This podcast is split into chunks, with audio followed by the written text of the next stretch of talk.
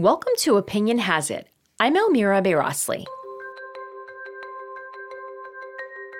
This week, COVID 19 surpassed heart disease as the leading cause of death in the United States. 300,000 dead from COVID 19. Hospitalizations in the U.S. for COVID 19 exceeded 100,000 for the first time. A record number of unemployed. Video after video of police brutality, especially against African Americans.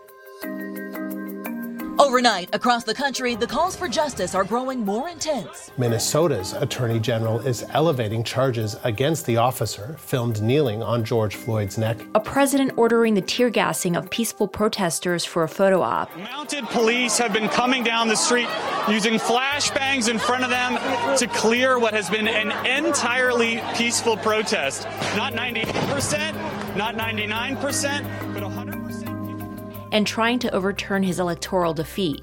If you count the legal votes, I easily win. A paralyzed Congress failing time and again to pass a desperately needed pandemic relief package. House Speaker Nancy Pelosi and Senate Minority Leader Chuck Schumer urging Senate Majority Leader Mitch McConnell to use a $908 billion bipartisan stimulus plan as the basis for relief talks. Are we actually making a law, or are we just making a point. Like much of the world, the U.S. has had an excruciating year. But one thing that links the various conflicts and failures that have afflicted America in 2020 is trust, or rather, the lack thereof. 71% of Republicans and 55% of Democrats now regard the opposition party as a force leading to national decline. The line between liberals on the left and conservatives on the right has never been so clear. Neither a COVID 19 vaccine nor a new president will solve this problem. According to today's guests, only a new social compact can. Hi, Danielle. Hello. Danielle Allen is a political theorist and classicist. It's so good to talk to you, Danielle. Oh, well, it's nice to meet you as well. She's a professor at Harvard University and the author of many popular books, including Cuz, The Life and Times of Michael A. She joins us from her home in Boston. Great, so let's just jump right in. You call for a new social compact in the United States. Could you talk about what a social compact is and what are its basic principles in a democracy? Sure. Well, if we are going to define a social compact, we start in a way abstractly. It's the set of rights and mutual responsibilities that we have among ourselves as citizens in a constitutional democracy. So it's both what's asked of us as participants in that democracy and everything that's made possible for us by virtue of our participation. And it's really important that what's asked of us and what we receive establish relations of reciprocity within the citizenry. So to make that very concrete, we're asked to obey the law, we're asked to pay taxes, we're asked to vote and to think about our politics at local and national levels. We're asked to serve in a variety of other ways, jury duty, for instance. And what we get in return is what, um, in old fashioned language, people used to call penumbra of protection, an overarching um, shelter. And that penumbra of protection should really deliver safety in times of crisis. Here in the United States, you've argued that our understanding of the social compact has long been somewhat skewed. And you've written extensively about the Declaration of Independence in particular. How did the US founders, beginning with the Declaration of Independence, envision the social compact? And what have we gotten wrong about it? So they had a really important view at the founding that legitimate government rests on the consent of the people. And that's that's sort of point one. And then point two is that legitimate government delivers in their vocabulary the safety and happiness of the whole people. And as they thought about that, they described that safety and happiness as consisting in protecting individual rights, but also in delivering a collective safety and happiness. Now, the thing that was really important, the mistake they made at the founding was that they thought they had two things to think about. They wanted to lay the foundation on a set of principles, and those were the principles that people have rights. And then they also wanted to think about how to organize the powers of government. And indeed, they actually did think that rights pertained to everybody. And the, they did think that the government should be offering safety and happiness or protection to everybody. But they thought that it was reasonable to organize the powers of government so that power lay in the hands of white men with property. And that's where they made their mistake because it's basically impossible to limit power to a subset of people and to expect the result of that to be protection for everybody. And that brings us to this idea of equality versus freedom, which you've looked at extensively. You talk about how John Adams, for instance, was not a slaveholder, but he believed that only white men with property should be in power. Correct. Can you speak to that particular dynamic and our understanding of equality and freedom? Sure. Well, let me start with freedom and equality. And, and actually, what my argument is really about is how they are mutually supportive of each other.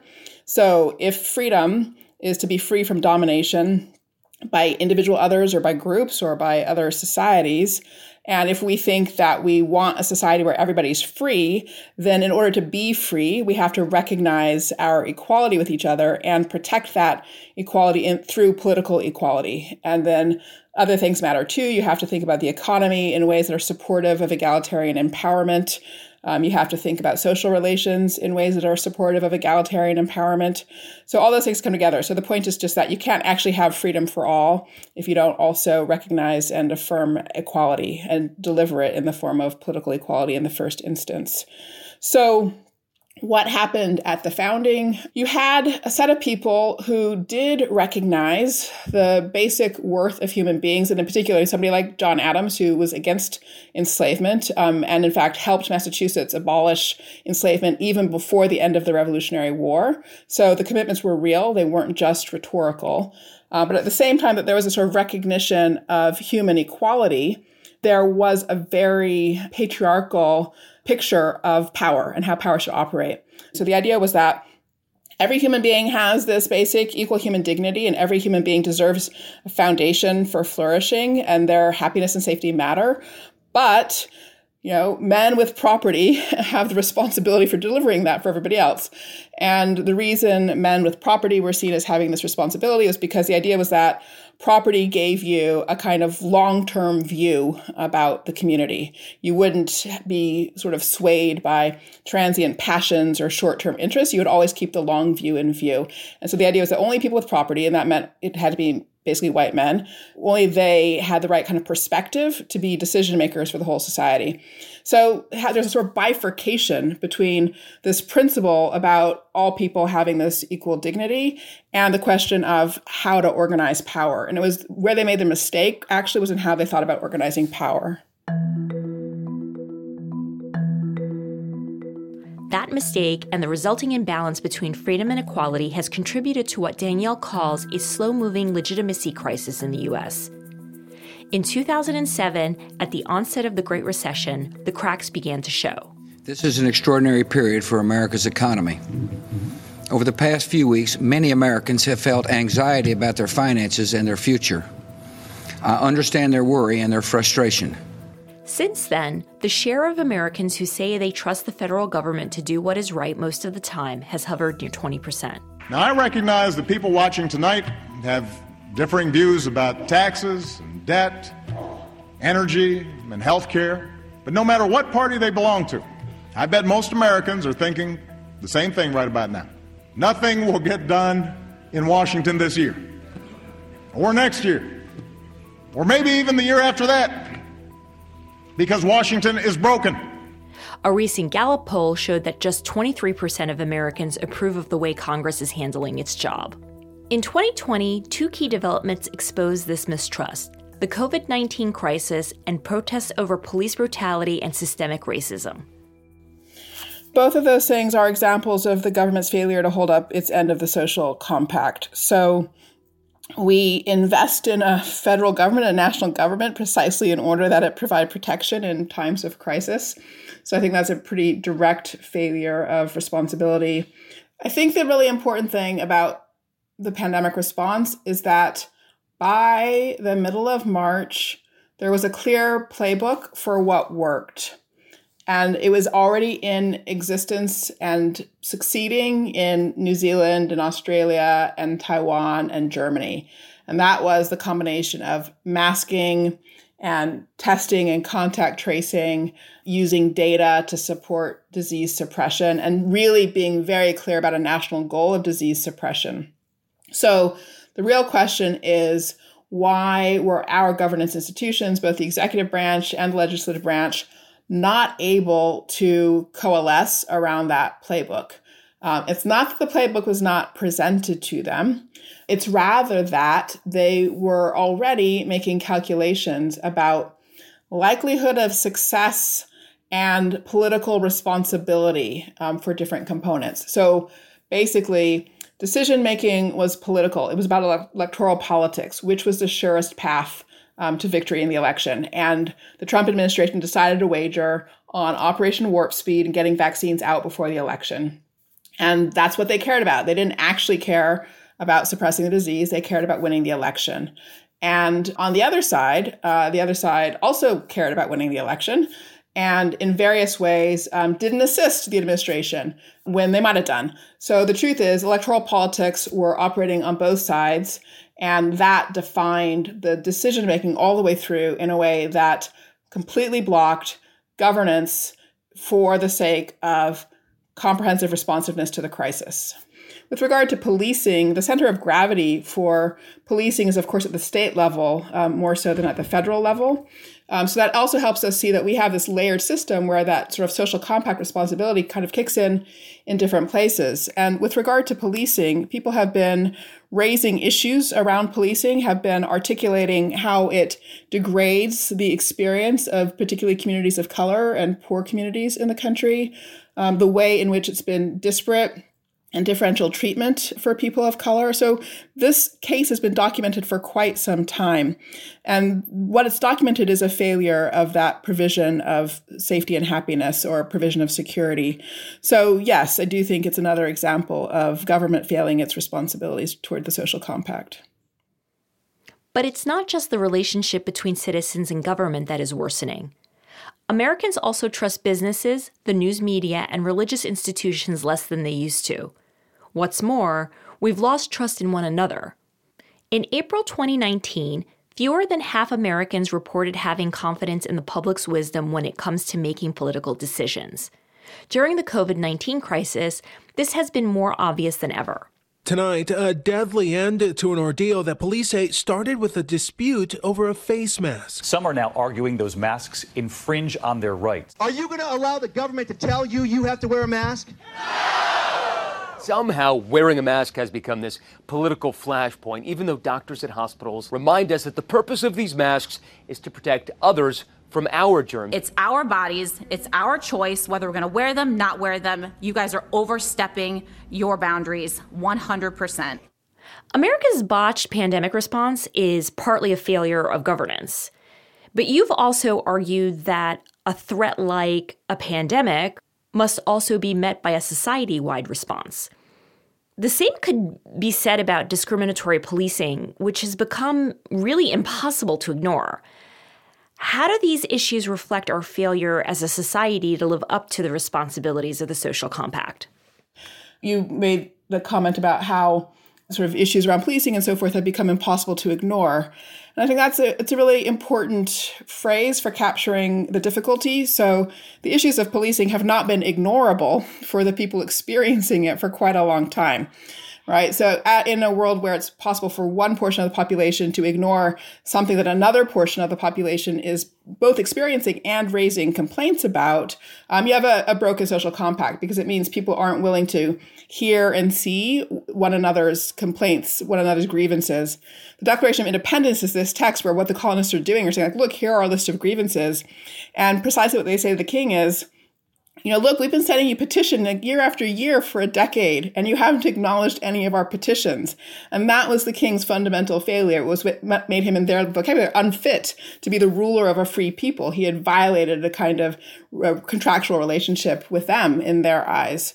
And so it's the same thing in this case. When people have been petitioning for redress of grievances for a decade and plus, then if the one's fellow citizens are not seeing and hearing that, then that is a sort of um, break in social contract. And so that is, you know, the example in policing. Um, if you look sort of at the COVID situation, I mean, what's really just so powerfully striking about that and so painful is the way in which our ideological polarization really broke decision making.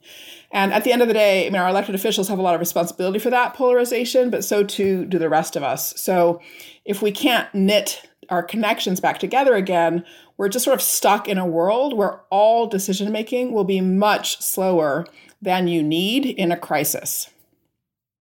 We'll be right back.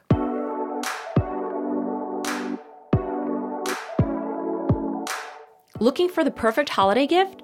Why not try a Project Syndicate gift subscription? Give the gift of knowledge with unlimited digital access to our archive, weekly long reads, and annual magazine. Visit project-syndicate.org slash subscribe and take 50% off your order with the discount code GIFT50. That's G-I-F-T 50. Hurry, the offer expires on December 22nd.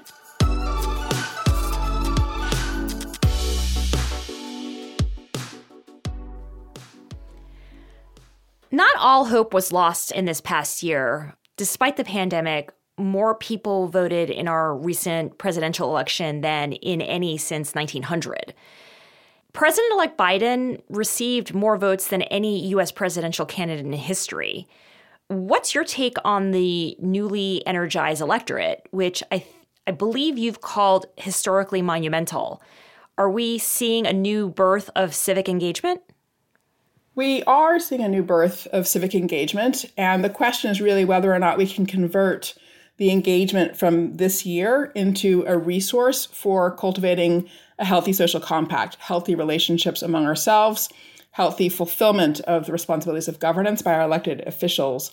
The reason that's a question is because the reason so many people voted, the reason the electorate was so engaged is precisely because everything is so contested, right? So in other words, it's a paradox that it's precisely the fact that we're so, you know, kind of bitterly uh, engaged in this competition with each other that that's what brought everybody out. So the question is can we take the energy that was driven by competition and redirect it into productive, positive cooperation?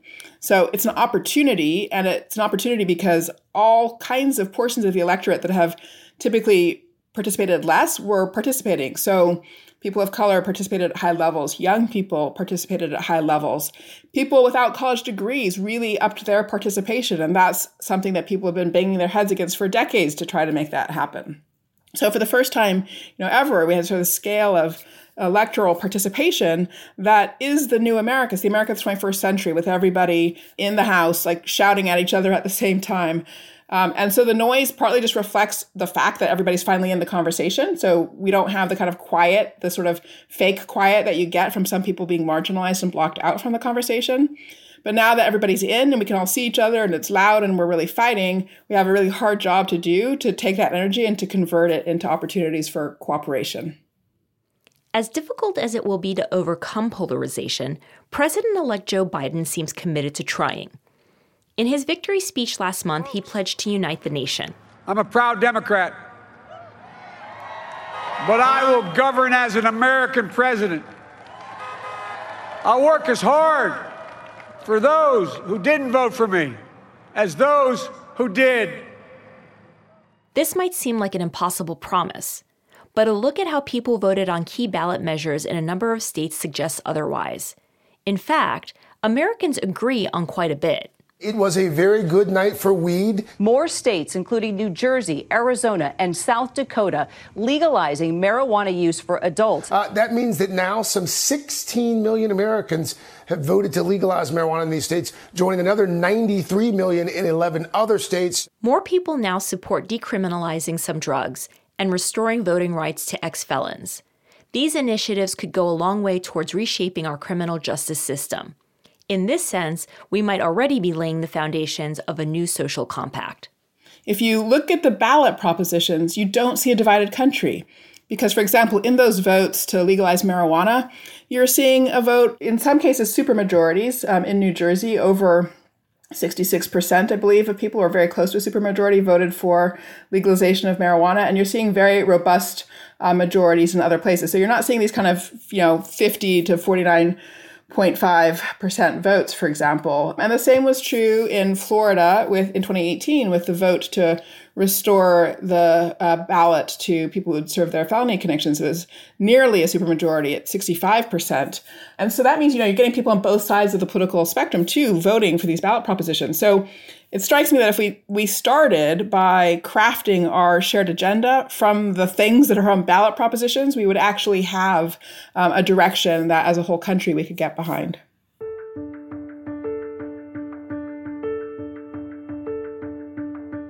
Still, rebuilding America's social compact will not be easy.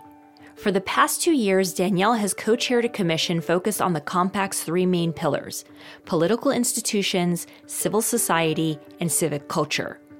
In June, they published their recommendations. Each reform they propose is supposed to work across all three areas.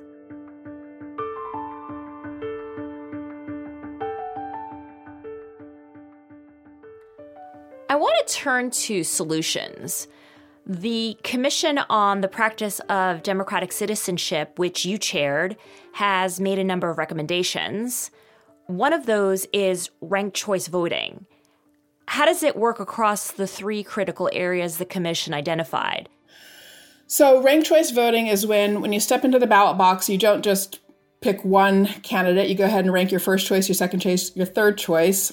And if your first choice candidate does not get many votes at all, is at the bottom of the list, they fall out and your vote moves over to your second choice person. And with this voting method, nobody wins until they have more than 50% of the votes, you know, in their heap of votes. So it's a requirement for the winner to get past 50%. When you have a ranked choice voting system, then people have to campaign in order to build big coalitions instead of campaigning to, to drive wedges and just sort of seek to get a plurality um, of the vote, a, a, portion that's smaller than a, a, majority. And this is hugely important in relationship to what we were just talking about with, with ballot propositions because our plurality voting mechanism is a, is a big contributing factor to why our national electoral politics look so divided, even when our state level ballot propositions don't look that divided. So if you think about the 2016 election, Trump gets through the Republican primary basically because it's a plurality mode of election. And so then what that means is you have a more divisive, more extreme candidate who can squeak through with less than 50% support, in effect, um, get onto the ballot. And then voters are just presented with a choice that feels like the worst, you know, which is the worst of two evils. But when you have a sort of ranked choice system, the candidates who get through will be candidates who have built up a more substantial body of support. Um, and in that regard, should be representing more of a sort of center of gravity um, for the electorate. So you asked, how does that relate to political institutions, to civil society, and to our culture? It ties into each of them. It gives, as an institutional mechanism, it gives candidates healthier incentives for their campaigning. They are disincentivized from demonizing opponents because they actually want to pick up the sort of second choice and third choice position of their opponents' voters. So we see reductions of negative campaigning. That's a really important institutional thing. Then, with regard to civil society, as I mentioned, um, it does mean people have to build bigger coalitions. And so you have more opportunity for civil society groups to bridge across difference and try to find um, a shared center of gravity for policy to pursue. Um, and with regard, with regard to culture, um, I mean, I think both of those things then feed into a recognition that we are better off when we can build our politics around sort of a problem solving um, orientation that seeks to build big coalitions and find sort of a more centering approach to politics. You also recommend expanding the House of Representatives and then thereby the Electoral College by at least 50 members. How would this help to overcome the slow motion crisis of legitimacy that we discussed earlier? So, we have this incredibly complex system in our political institutions, and they were designed always to balance and counterbalance, in some sense, the sort of overall shape of popular opinion taken at a national level and the perspectives of specific states. So, there's always been an element of our structure that's about the states and a part that's been about the national perspective. So the Senate, for example, represents the states with every state, regardless of how big it is, having two senators, whereas the House represents the sort of popular uh, representation, the sort of uh, uh, proportional to, to the population across across the country. And that balance was supposed to be reflected in the Electoral College also. But about 100 years ago, Congress passed a law that led to the end of reapportioning the house, building the house up um, over time. So basically, in the late 1920s, Congress decided it wasn't going to keep increasing the size of the House. And the result of that was that it sort of undid the principle of having the full popular representation, both in the House and flowing through to the Electoral College. And so the, the sort of state principle started to predominate. This really matters because our demographics are changing. And, you know, in the early 2000s, we went from being a country where the majority of the population lived in rural areas to being a country where the majority of the population was in urban areas. So that further exacerbated the effect of this capping of the size of the house, resulting in less populous parts of the country being really overweighted in terms of how much influence a vote in Wyoming, say, has on the Senate or on a presidential election. So if you let the House grow again with the population, not necessarily at the original rate of, you know, one representative to every 30,000 people, but something better than one to every 700,000 people, if we let the house grow again, then we get a better representation of the full spread of the population um, in the electoral college, and we will not be in danger of seeing what we saw in 2016, where the, there's a split between the popular vote and the electoral college vote.